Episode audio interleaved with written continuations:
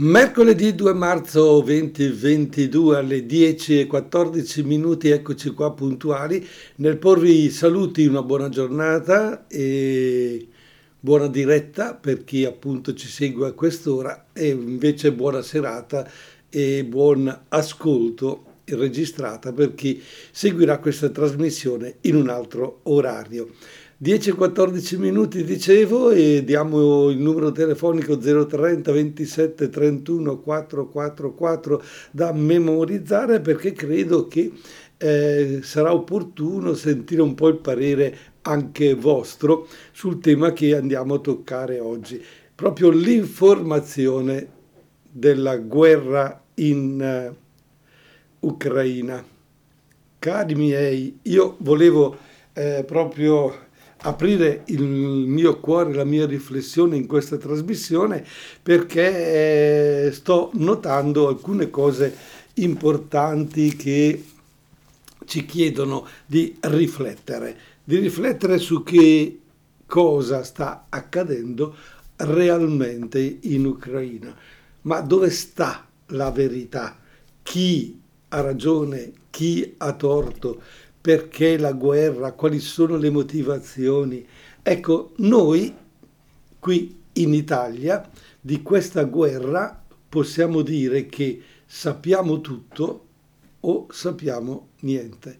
Sappiamo tutto perché? Perché giustamente leggiamo i giornali che mediano gli avvenimenti, ascoltiamo eh, la radio, ascoltiamo o vediamo le immagini della televisione, in internet girano riflessioni da parte di migliaia, forse milioni di persone e noi siamo dentro questo mondo della comunicazione e quindi abbiamo l'idea di una guerra naturalmente eh, mediata da tutti questi strumenti.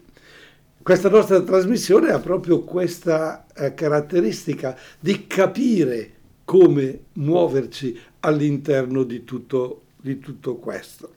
E allora riuscire a capire eh, una guerra è certamente difficile, anche perché se andiamo a ri guardare le motivazioni de, della prima guerra mondiale o della seconda guerra mondiale che ha toccato da vicino l'Italia e l'Europa in, eh, in quegli anni, la storia, gli studiosi, gli storici scrivono fiumi e fiumi di parole e eh, vanno a sintetizzare e a dire che cosa è accaduto senza però arrivare mai a quello che è la verità, perché riscrivere una cosa non è come viverla.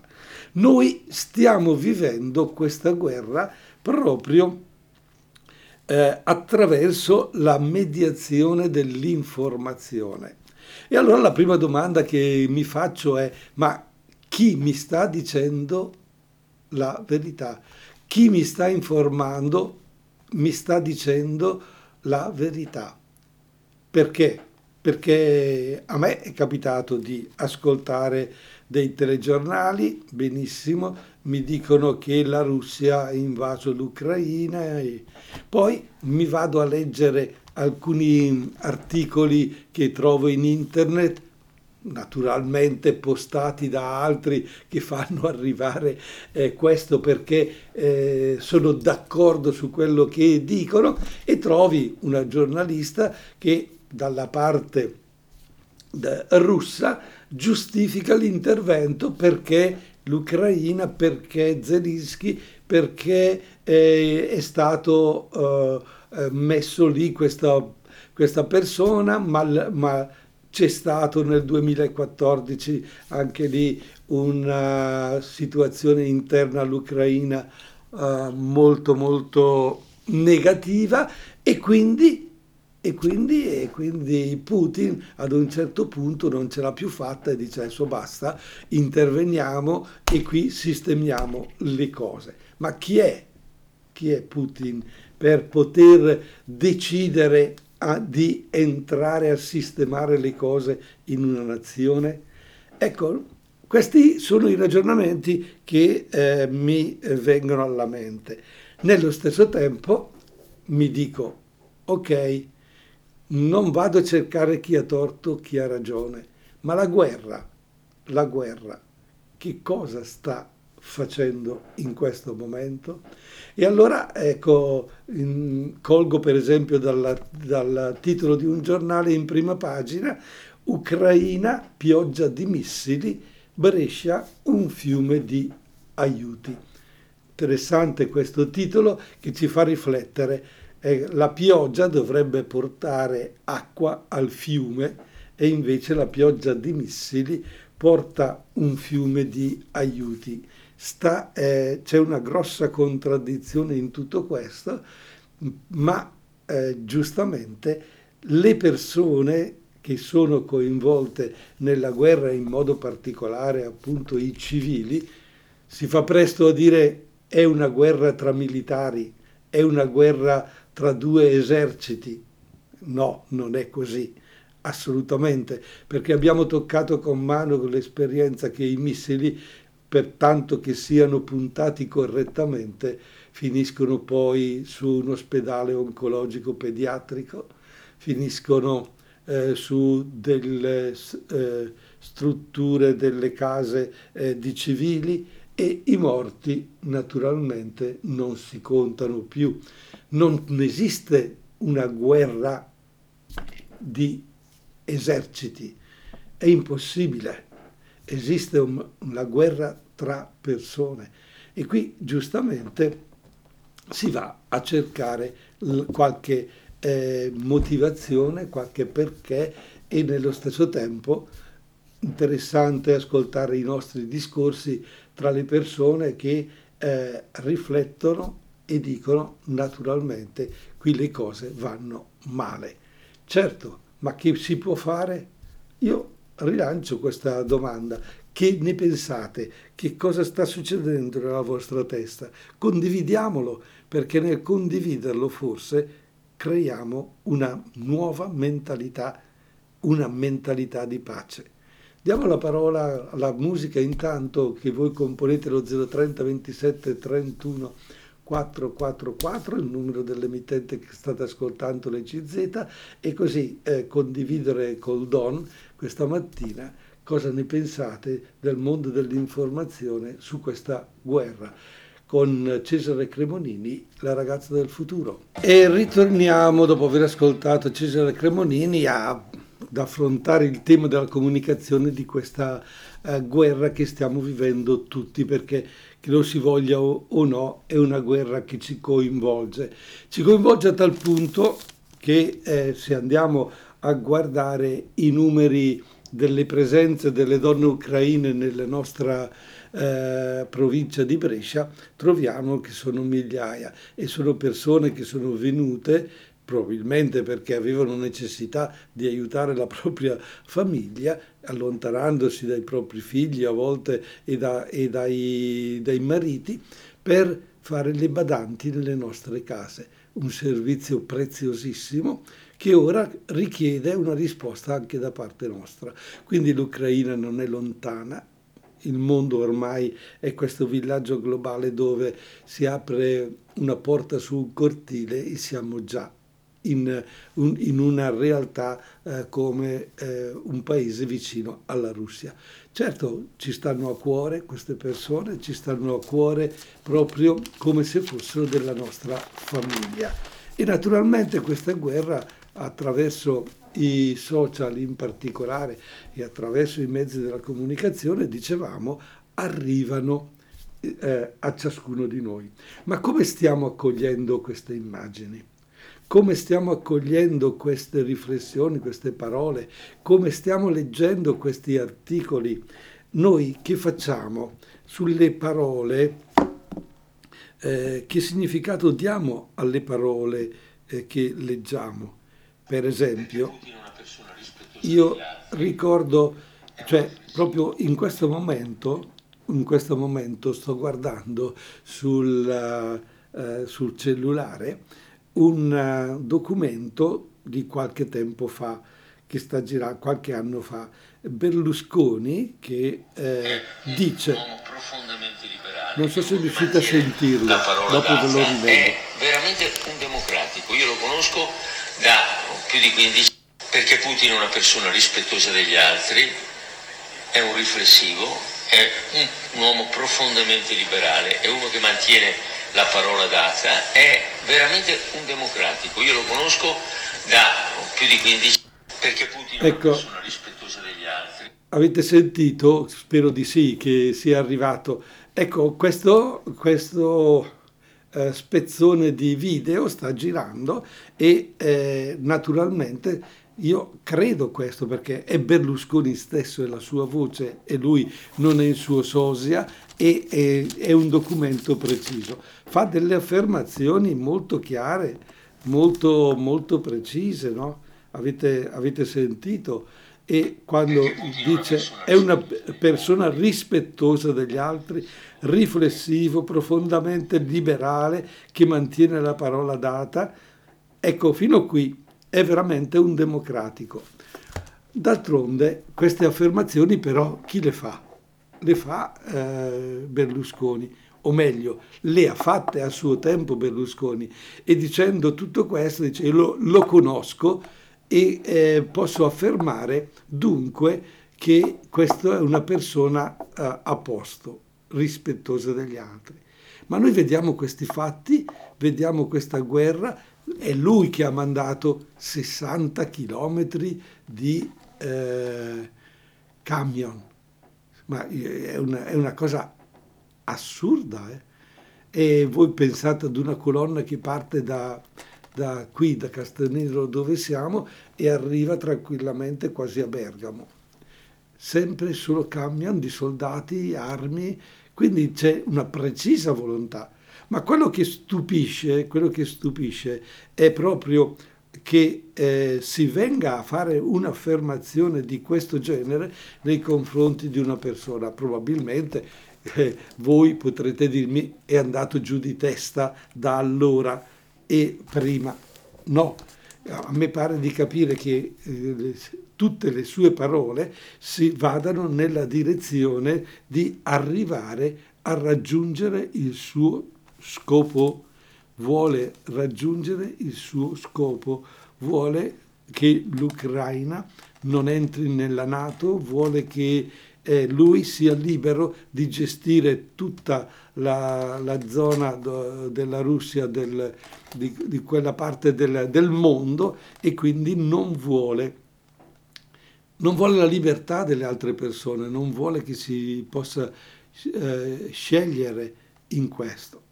Noi allora, allora siamo proprio qui a, a riflettere, per esempio, su questo Silvio Berlusconi, che è stato presidente del Consiglio per tanti anni, che ha guidato l'Italia, che è stato una guida eh, e quindi da guida dell'Italia ha incontrato Putin, ha tenuto relazioni, probabilmente avrà tenuto anche affari. Addirittura si dice che Berlusconi abbia regalato a Putin eh, la ringhiera de, della sua casa che c'è a San Pietroburgo in questo senso. E quindi noi diciamo, ok, si può coltivare un'amicizia tra politici, ma non per un discorso personale. Io non credo alle parole di Silvio a questo punto, perché sono smentite dai fatti, sono completamente smentite dai fatti, perché questa guerra uh, è una situazione di strage di civili e di bambini e di stranieri già in questi primi 5-6 giorni. Si fa il colloquio, si parla di colloquio e quando ci si va a sedere al tavolo e si parla, le posizioni sono totalmente distanti. Si dà l'impressione di parlare, di comunicare, di essere disposti a, ma subito si mettono le condizioni.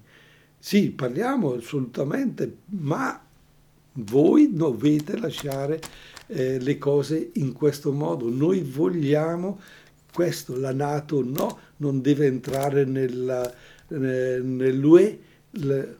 Allora qui c'è un, una mania di grandezza, è, import- è interessante. L'altra, l'altra, riflessione è proprio chiederci, e i giornali oggi lo fanno, eh, eh, ma Putin a questo punto che persona è? È quella che diceva Silvio Berlusconi o è una persona che in questo momento Biden dice ditemi se Putin è paranoico, perché voglio capirlo, voglio, ecco, la Casa Bianca cerca notizie sullo stato mentale del presidente russo. È interessante, è importante saperlo questo, perché?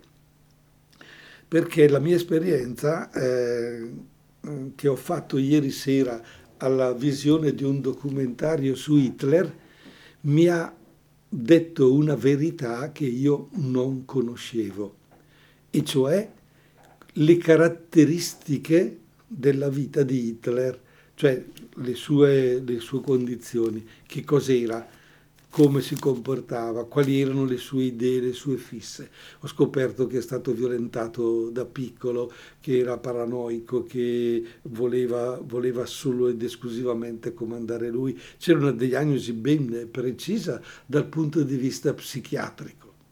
E allora da questo punto di vista dobbiamo chiederci, ma perché allora una persona che non è più equilibrata come ci aveva detto eh, Silvio Berlusconi, probabilmente non lo era neanche allora, o era un modo di eh, difendere il, la sua amicizia.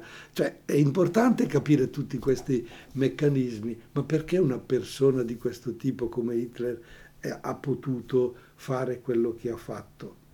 Non potrebbe essere la stessa situazione adesso di Putin?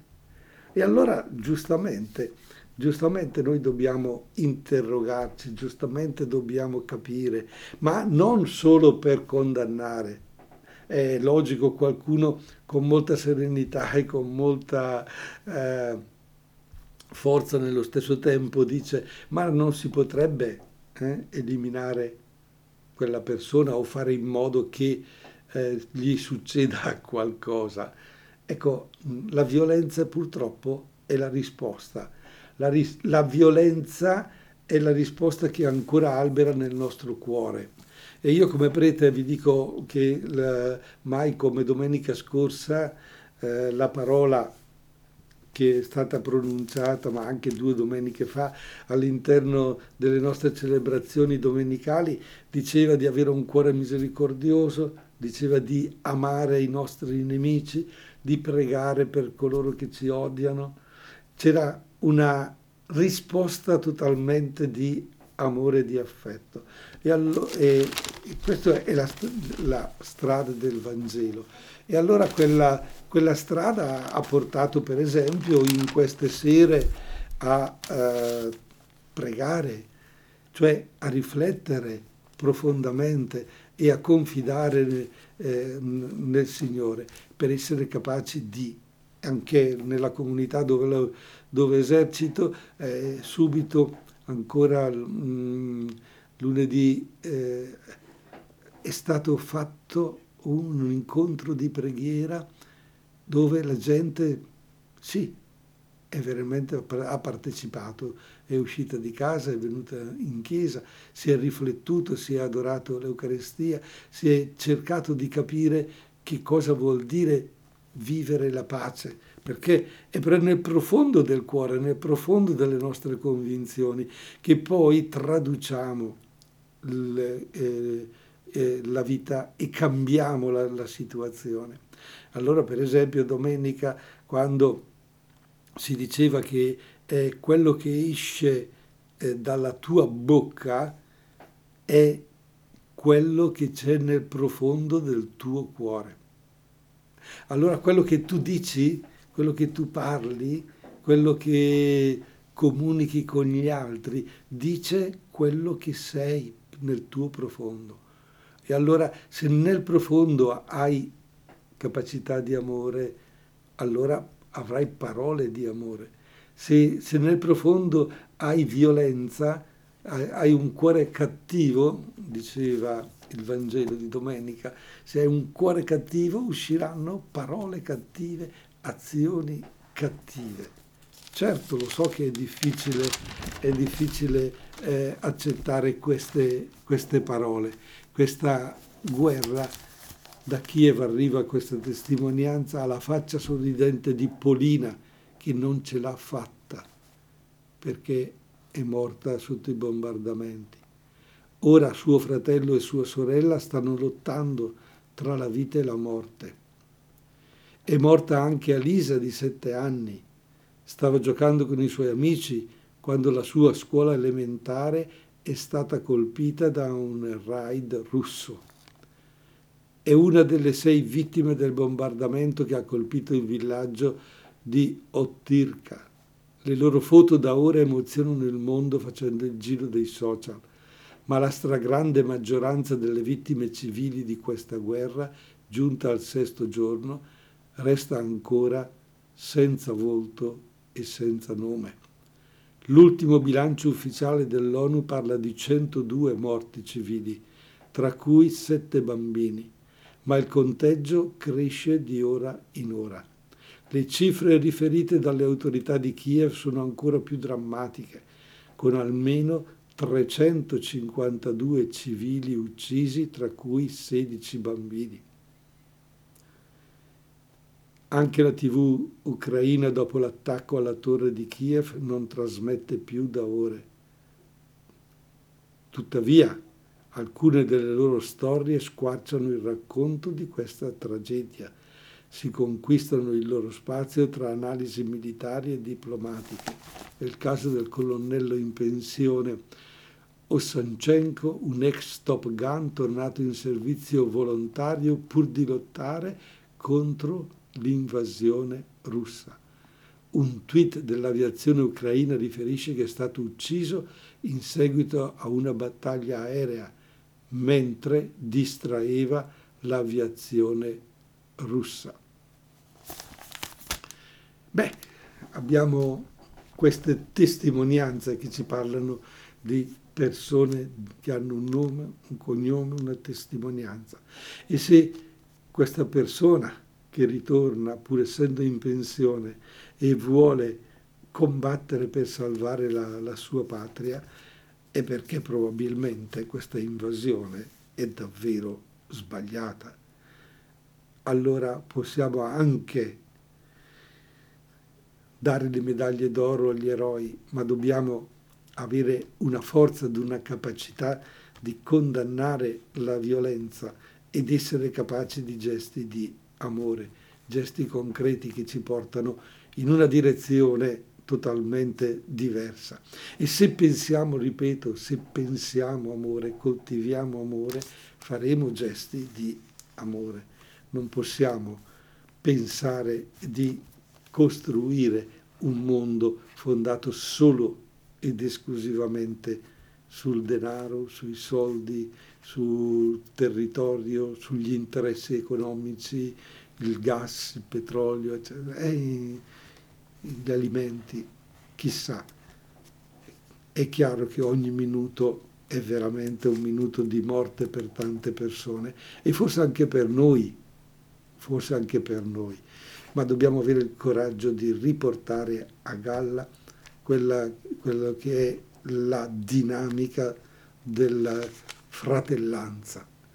Essere fratelli, non nemici.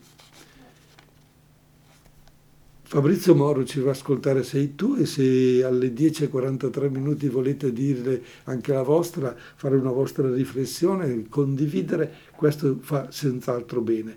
E ci ascoltiamo Fabrizio Moro con Sei tu. E torniamo dunque a parlare sul tema della guerra come viene eh, fatta conoscere a ciascuno di noi e eh, abbiamo detto che la risposta è l'amore, ma naturalmente e questo implica un coinvolgimento mh, mm, personale di ciascuno di noi nel nostro stile ogni giorno, ogni momento, anche nelle nostre parole che spendiamo in, eh, su questo argomento. E leggendo proprio, tenendoci informati su quello che capita veniamo a sapere per esempio che la Cina, eh, la Cina è stata interpellata da Kiev invitandola a dire siate i pacificatori, non entrate in contrasto, perché almeno a noi era arrivata una comunicazione che la Cina era dalla parte della Russia. E qual è la verità? Che cosa, che cosa dove, dove sta? Bene, per esempio, leggo che l'Ucraina sollecita la Cina per una soluzione all'invasione decisa dalla Russia, anzi aspetta con impazienza una mediazione dalla parte cinese per realizzare il cessate il fuoco alla vigilia del secondo round dei colloqui Kiev-Mosca. La telefonata tra il ministro degli esteri cinese Wang Yi, la controparte ucraina Kuleba, la prima a livello ufficiale dallo scoppio della crisi della guerra intera ucraina, ha riservato anche la dichiarazione di merito che la Cina deplora lo scoppio del conflitto tra Ucraina e Russia ed è estremamente preoccupata per i danni ai civili. Poi la Cina ha inoltre detto sempre, la Cina ha sempre creduto che la sicurezza di un paese non possa essere a scapito della sicurezza di altri paesi e che la sicurezza regionale non può essere raggiunta espandendo i blocchi militari. Quindi, a causa della continua espansione dei combattimenti, la massima priorità è alleviare il più possibile la situazione sul campo per evitare che il conflitto si intensifichi o addirittura sfugga al controllo, soprattutto per prevenire danni ai civili, le crisi umanitarie e per garantire un accesso sicuro e tempestivo agli aiuti umanitari. ok, mi sembrano parole e posizioni di principio che sono state dette, vengono ribadite anche dalla Cina, speriamo che facciano breccia a Mosca perché questo è il ragionamento di fondo, facciano breccia nella testa di Putin che tutto sommato eh, ci si sta chiedendo perché ha fatto queste affermazioni, perché eh, sembra eh, sulle sue uscite con la minaccia addirittura di ricorrere alle armi nucleari. Come va intesa questa frase? Come va intesa? Perché se noi la leggiamo e la prendiamo parola per parola, vuol dire che lui è pronto a buttare la bomba atomica. E quindi altro che guerra, terza guerra mondiale, sparisce fa- dalla faccia della terra, la terra si disintegra perché se ne butta una, due, tre, quattro, quindi è un suicidio anche per loro, perché non, non si può controllare. Perché fa questa affermazione? Perché si aspettava forse una risposta eh, da parte dell'Europa non così decisa e quindi pensa che tutto sommato, eh, usando questa frase, come dire quando giochiamo con i ragazzi, eccetera, eh, guarda che io ti ammazzo, eh. Dove la parola ti ammazzo, sì, si dice, la si dice, ma non ha il peso della parola ti ammazzo.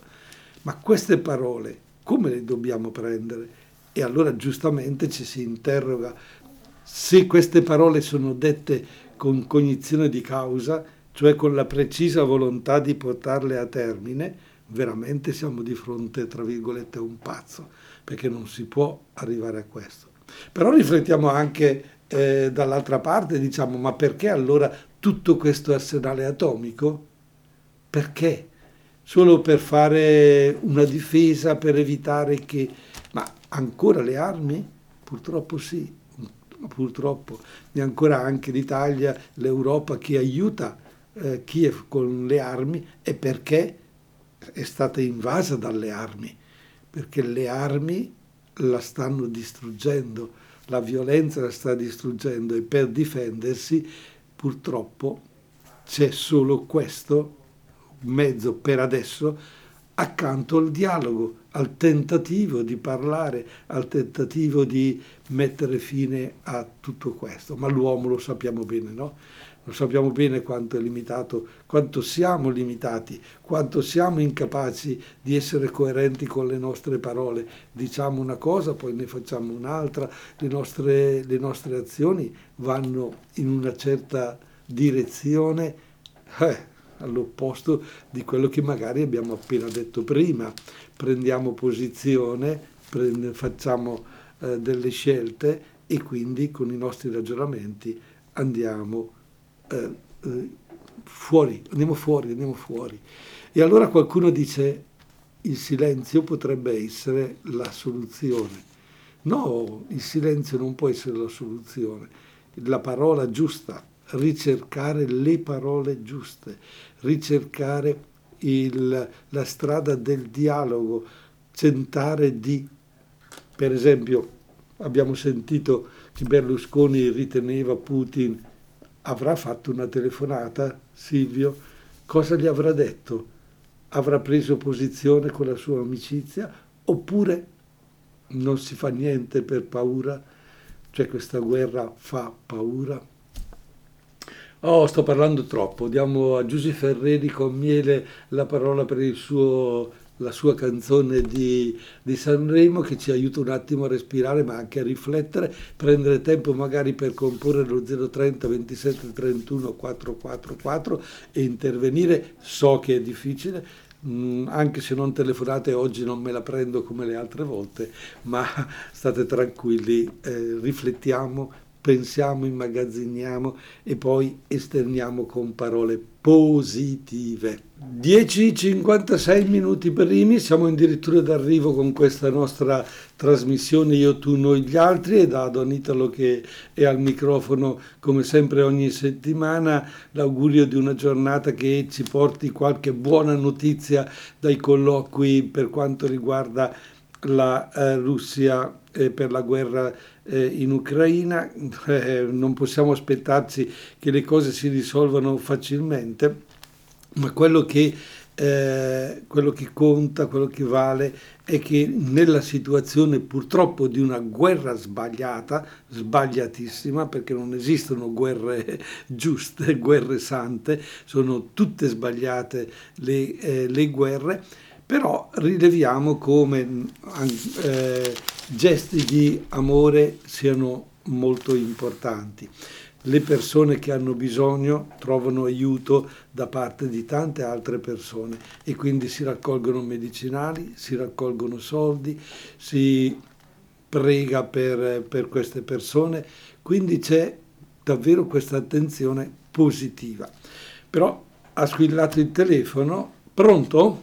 Ecco, buongiorno Danitalo, io Bu- chiamo da Nuvolento. Buongiorno signora, dica. La sto seguendo sì. come sempre, un po' a sbalzi, sì, sì, perché ho la mia nipotina certo, che, mi, certo. Dica. che devo seguirla. Niente, ho seguito i suoi ragionamenti, naturalmente siamo tutti angosciati per questa eh, situazione certo, certo. che si è creata. Eh, speriamo che i nostri, i nostri politici, i nostri si diano da fare per cercare... Sì, loro stanno aiutando, certo, ma anche certo. loro è chiaro che la parte politica viene, viene fatta per, nella direzione di eh, nazioni che si aiutano, che si danno una mano nel mondo del, sì. del discorso europeo per evitare le guerre, eh, è nata l'Unione Europea proprio eh, per evitare le guerre e adesso c'è, c'è, purtroppo questa situazione e vediamo, certo. vediamo, certo. Ecco, noi cerchiamo di pregare perché logicamente sì. quando mi viene un po' il senso di, di lamentarmi per qualcosa eh, mi viene subito in mente la situazione che stanno vivendo i nostri sì. Ucraina, in Ucraina e dico ma non lamentiamoci e speriamo che le cose si risolvano al più sì. presto sì, sì, sì. perché eh. quando vedo quei bambini con le mamme cioè che è una cosa che ti lascia la guerra, la guerra, la è, Quella, è, quella, mm. realtà purtroppo che non vorremmo mai più vedere, mai, mai, ma purtroppo mai. oggi è davanti ai nostri occhi e il mondo della comunicazione addirittura sta, ah, per fortuna sta facendo a volte delle scelte di non mostrare determinate immagini sì. perché sono veramente crude, sono eh, troppo so. forti, però nel mondo del ecco, social però... c'è, c'è, girano fotografie, situazioni, immagini davvero, davvero disast- di, di, che sì, ti distruggono, ma, uh, ma la violenza e il male deve essere comunque da, visto da parte nostra come una cosa da cancellare, certo. ma da ecco cancellare con il bene. Certo. Speriamo con Ci la impegniamo. buona volontà di tutti. Eh, eh, tutti dobbiamo, dobbiamo impegnarci e darci Eh. da fare. Naturalmente la cosa più prima sarà quella magari di dare degli aiuti materiali o di dare degli aiuti economici, ma anche aiuti di parole, dico, con menta- una mentalità davvero di, pa- di pace Sì, e di dobbiamo cercare fratellanza. tutti di fra- cercare di essere Ok. più buoni e meno egoisti. Brava, grazie Niente, signore, grazie del suo complimenti intervento. come sempre. E eh, io la arrivederci. seguo Certo, e la certo. seguono in tanti, però non- magari non hanno il coraggio di chiamare coraggio. Sì, va non è che sia benissimo. coraggio, No, è no, no. questione di tanti, questioni. Bene, Comunque lei prosegue che noi la Andiamo avanti, volentieri. andiamo avanti Buona giornata. Grazie a tutti coloro che mi hanno ascoltato in diretta, eh, sono le 11 e devo proprio dare, dare la linea alle ultime notizie.